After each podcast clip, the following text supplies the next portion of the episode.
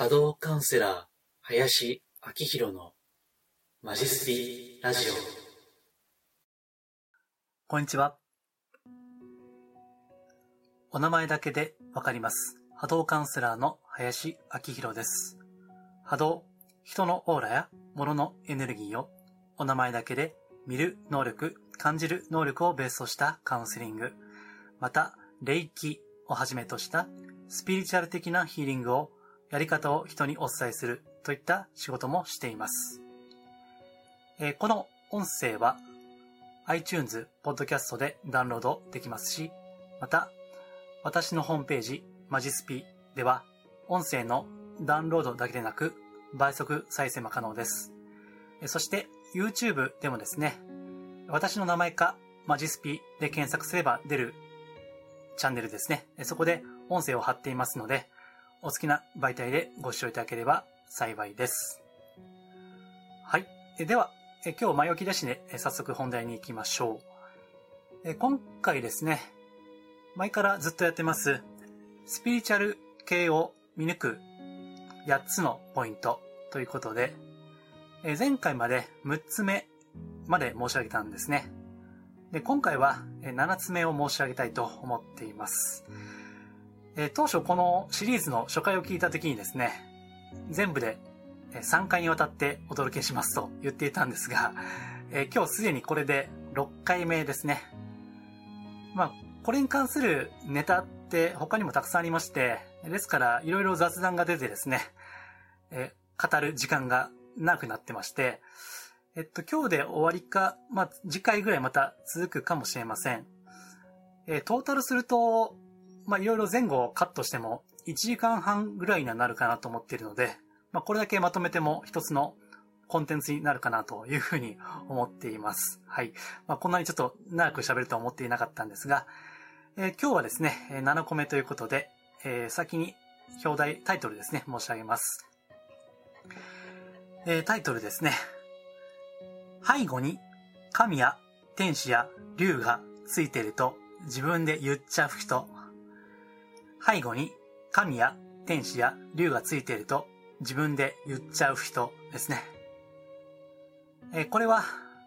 非常に注意をする必要があると思います。そして、え今回のこの一連の内容はですね、実はすでにブログで簡潔にまとめていまして、2020年の5月4日、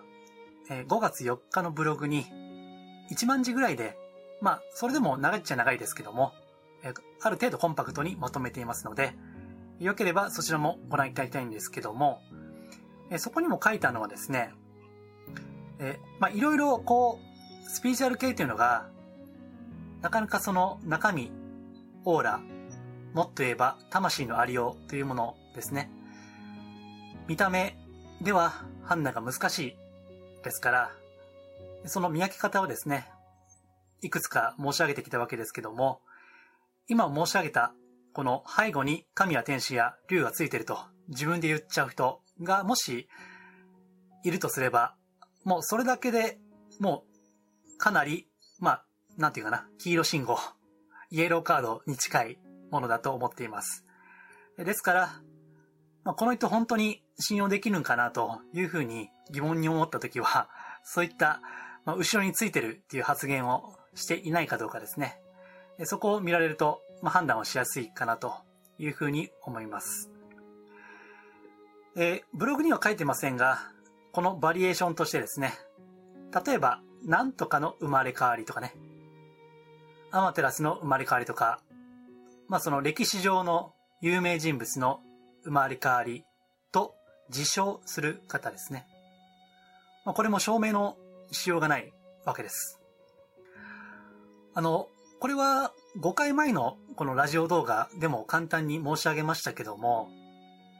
私は、まあ、いつも言ってる通りですね、人の波動っていうのを、まあ、別にお会いしなくても、名前だけで、写真だけでわかるんですね。その、オーラの輝きというのは、その人がどれぐらい、うん、エゴを手放せているか、浄化できているか、あるいは愛とか、そういった感謝の念が深いですね。えそういったことからも、そのオーラが輝いているかどうかっていうのはわかります。で、まあもちろん全ての方を存じ上げているわけではありませんが、まあ、そういったですね、生まれ変わりを自称する方の波動ですね。えそれを拝見すると、まあ、もうお察しの通りですね。ほぼ、ほぼすべて、ま、99%と、あえて断言しますけども、本当にその生まれ変わり、あるいは後ろについてる、それに相当するですね、まあ、それにふさわしい波動をお持ちの方はほぼいない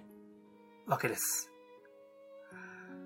これは、あの、もちろん自分のことは棚に挙げています。私自身ですね、自分の未熟さはある程度分かってはいるつもりです。ですので、少なくとも私自身は、何とかの生まれ変わりとか、何とかの神様が後ろについているということは、一度もおそらく言ったことはないですね。えただ私は守護霊については語ります。守護霊。え私はあの、ココナラっていうスキルシェアサイトですね。まあ、ココナラっていうサイトがあるんですけども、そこで守護霊に関する有料のレポートを販売しています。まあ、ちょっと宣伝になってしまいますけども、まあ、500円という、まあ、ワンコインでですね、一番最安で買えるレポートがあるんですが、そこでは守護霊については語っています。これは誰でもですよ。誰でも一人残らず、その背後には守護霊というご存在がついているですね。これは私は伝えています。はっきりと。ですから、私の後ろには守護霊がいるということは、それは私は言います。が、これは私だけではないんですね。すべての人間が必ずですよ。一人もついていないとはいないわけです。まあ、詳細はぜひ、まあ、500円かかってしまいますが、あの、レポートをご購入いただきたいんですけども、私はその意味で、自分の後ろには守護霊がついてるよっていうのは言います。それはね。ただ、例えば、アマテラス、大神とか、大送り主の御事とか、うん、あるいは西洋で行くと、その天使、まあ、ミカエルとか、ガブリエルとか、そういった、あとは過去の有名な、うん、例えば、聖人、マスター、うん、例えばそうだな、イエス・キリストとか、うん、聖フランチェスコとかですね。それがついてるということは私は申し上げない。それはですね。まあ、それ、それを言うのは私は非常に戒めていまして、というか、まあ、とてもじゃないけども、恥ずかしくって言えない。とてもじゃないけども、そういうことを、あの、まさか言えないっていう、私はそういった感覚を持っているんですね。まあ、というのはですね、まあ、これは職業柄なんですけども、そういった生まれ変わりとか、後ろになんか有名な人が、神様がついているとかいう方の波動をね、拝見すると、まあ、さっきも言いました。もう99%は、全然、あの、重たいんですよね。波動が。ですから、ちょっとそういった人たちを見すぎたのかもしれませんけども、あ、もうこれは言ったらあかんやつやと。絶対言わんとこうっていうふうに、私は思っているんですね。ただ、まあこれはですね、ちょっとこういう発言をすると怒られるかもしれませんけども、スピリチュアルごっこなんですよね。これは。スピリチュアルごっこです。お遊びなんですよ。おそらくね。うん、その、じゃあなんでそれって後ろについてるっていうふうに言ってしまうかっていうことなんですけども、私はやはり、スピリチュアルをこれ抜きでは語れないことがあって、それは、エゴですね。エゴの存在です。まあ自我とも言いますけども、なんでわざわざ言わんでもいいのに、後ろになんかついてるとか言ってしまうやろうっていうふうに疑問に思ってるんですけども、まあ要は、そうやって後ろになんか神様がついているということを言うことによって、まあ自分をですね、格上げしたい。すごい人だと思われたい。よく見せたい。すごい力を持っている人物だと思われたい。尊敬されたい。っていうですね。そういったエゴがあるんじゃないかということを問う必要があると思っています。まあ、これは普通に、あの、現通を考えてもですね、例えば、そうですね、有名人と、まあ、たまたま何かのパーティーであって、で、一緒になんか写真撮って、でそれを Facebook とか Twitter とか、まあ最近ではインスタもですかね、えそこにアップをする。でそこで、私は、俺はこんな有名な人と知り合い、知り合いなんですよと。すごいだろうみたいな。あるいは、もうちょっと前ですとね、有名な方の名刺を出して、自分はこういったすごい人と知り合いなんだみたいな。それってどうでしょう？あんまり私自身はやりたくないなと思ってるし、だからなんだってね、私も思ってしまいますね。別に有名人と知り合いだからといって、まあ、それがその人の実力なり人間性を保証するものではないし、もっと言えばそれを単なる自分をアピールする手段として使っているんであれば、まあそれはもうそこが知れているわけですよね。それは私は後ろになんかついてるっていうふうにおっしゃる方も同じように感じてしまうわけです。それで、ただですよ、例外があって、本当にそれで素晴らしい波動、もう大光明ですね。もう光そのものっていう波動であればいいんですね。なかなか難しいのはですね、まあ私もあの尊敬する師匠がいらっしゃるわけですけども、あの本当にすごいともですね、実は後ろについてるっていうふうにさらっとおっしゃるんですね。まあ私の師匠もですね、後ろに、まあこれは実際に固有名詞を聞かされたことがありますけども、まあなんとかっていうね、あの、紙がついていてねっていう話を直接お聞きしたことがあります。ただ、私は、そりゃそうだろうなと思うんですね。っていうのは、その背後の波動の輝きですね。もうそれはね、もうすごいんですよ。ただ、そういう方もね、あの、後ろについてるっておっしゃるんで、ですから、さっき99%はもう、まあなんていうかな、嘘偽りがあると思ってるんですけども、残りの1%、いや、もっとですね、0.1、0.001ぐらいのパーセンテージかもしれませんけども、本当についてる人もいるわけです。ただ、めったにいないですけどね。ですから、まあ、そこはちゃんと区別する必要がね、あるんですが、ただ、まあ、ご安心ください。え、こういった業界とかで、それを語ってる方はほとんどは違うはずですから、そういった意味で、え自称する人は、まあ、違うというふうに思った方がいい。えただ、まあ、これは、これまで何度も言ってることですが、もうスピリチュアルって好みなんですよね。あの、正しいか正しくないかってわかんないんですよ。客観的に論理的に証明もできようはずがないわけですから、まあ別にいいんですよ。例えば、ある先生が、後ろに何とかつい、何かがついているとおっしゃっていて、それを本当だと、この人が言うんだら本当だろうと思うんであれば、もうそれがいいんですよ、それでね。ただ、まあその以前の段階で、この人本当に信用していいのかな？みたいな、そういった疑問の中にある場合は、まあこういったことが判断基準になるわけです。そして話を戻すと、その、なんとかの神様がついてるっていう、その背後に、その人の未熟なエゴがあるかどうかですね。それが、もし、エゴが強い人物であれば、そういったことを言ってしまう可能性があるわけですね。ところがね、まあこれを聞いていただいている方はおそらく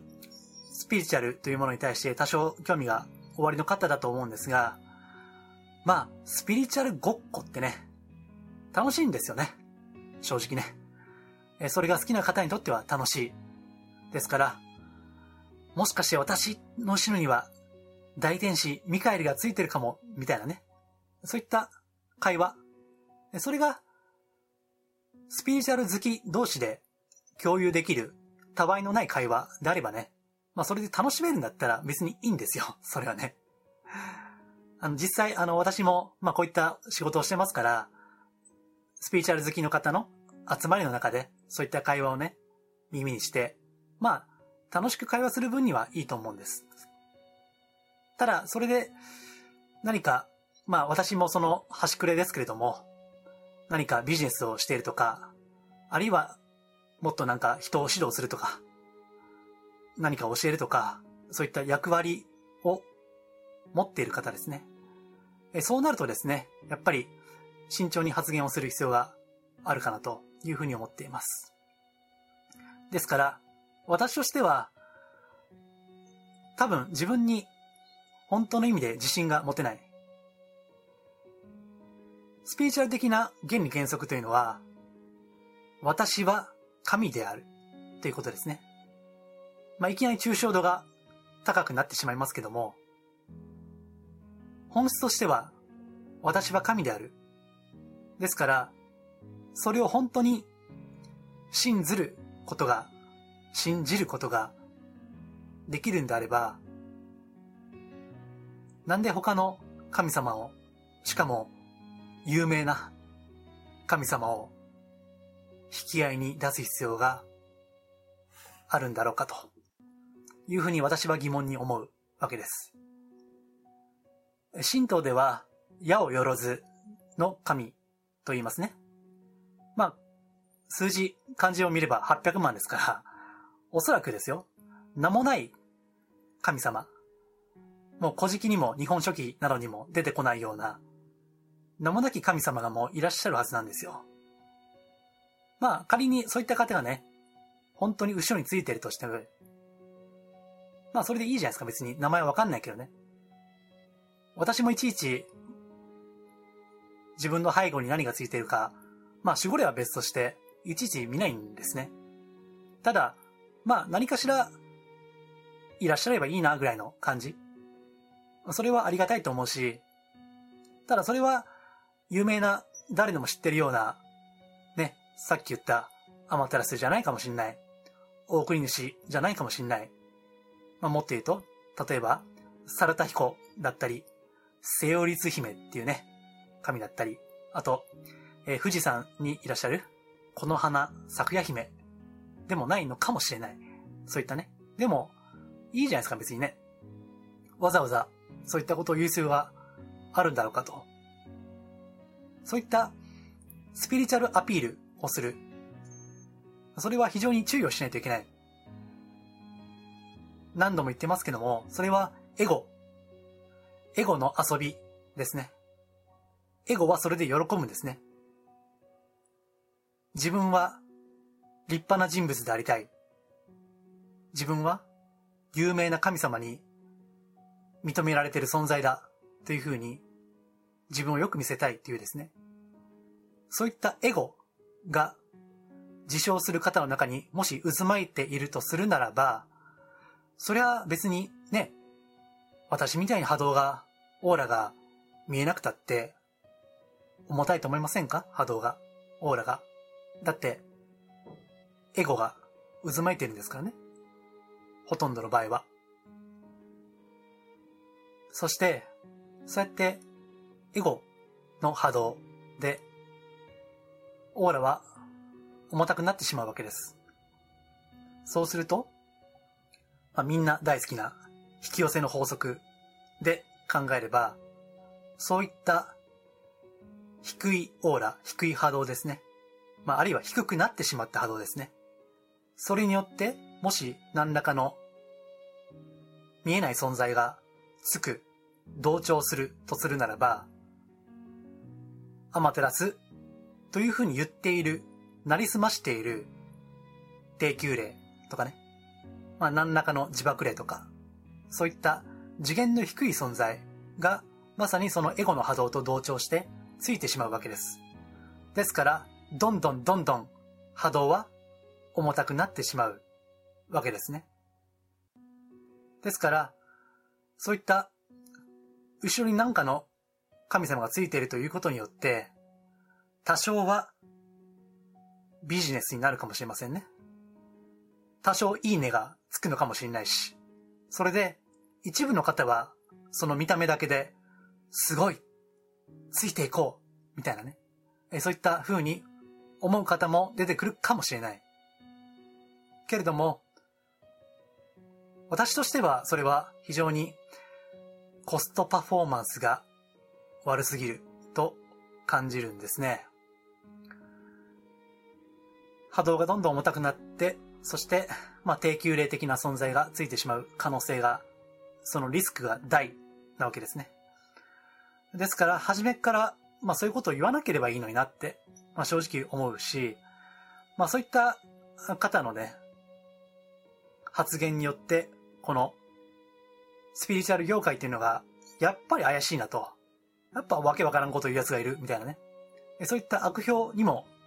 繋がっていきますので、まあそういった意味で、なんかもうちょっとこう、地味かもしれないけども、うん、真面目なスピリチュアル。まあいつも私言ってるマジスピというのが、もうちょっとこう、増えればいいなというふうに思っているわけです。はい。まあ、というわけで、えー、またちょっと話が長くなりましたけども、うん、その、背後に神や天使や竜がついていると自分で言ってしまう人ですね。えそれには注意が必要だと。えなぜか最近竜がまた流行っているようなんですね。まあ流行ってると言っても多分業界の一部だと思いますけども、なぜかね、有名な方が竜についてね、本出したりとかしているんで、まあまた、竜が見えるとか聞こえるとか、いう方も、まあ多くなるのかなと。スピリチュアル業界にもトレンドっていうのがありましてね。あるんですよ、そういうのはね。ですから、またそういった方も増えてくるんじゃないかと思いますが、難しいんですけども、極力そういった見えない部分を見るっていうですね、感じるっていうこと、それを、その感性を大事にしていただければと思います。はい。では、えー、7回目ですね、えー、これで終わります。また、週に1回メールマガジンではもうちょっと掘り下げた内容をですね、お届けしています。えー、私のホームページ、マジスピで無料でご登録いただけますので、えー、もしよければ、チェックしていただければと思います。はい。では、今回は以上です。ありがとうございます。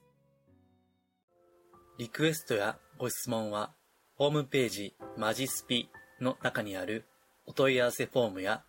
無料メルマガへのご返信などでお受けしています。